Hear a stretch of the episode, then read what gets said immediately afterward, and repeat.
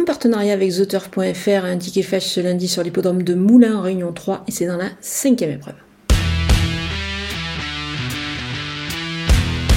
Le numéro 2, Kosker Vras, euh, est en pleine forme en ce moment. Il vient de gagner d'ailleurs. Il a été pénalisé au poids certes de 2 kg, mais je pense qu'il devrait pouvoir confirmer ici vu l'opposition de ce lundi.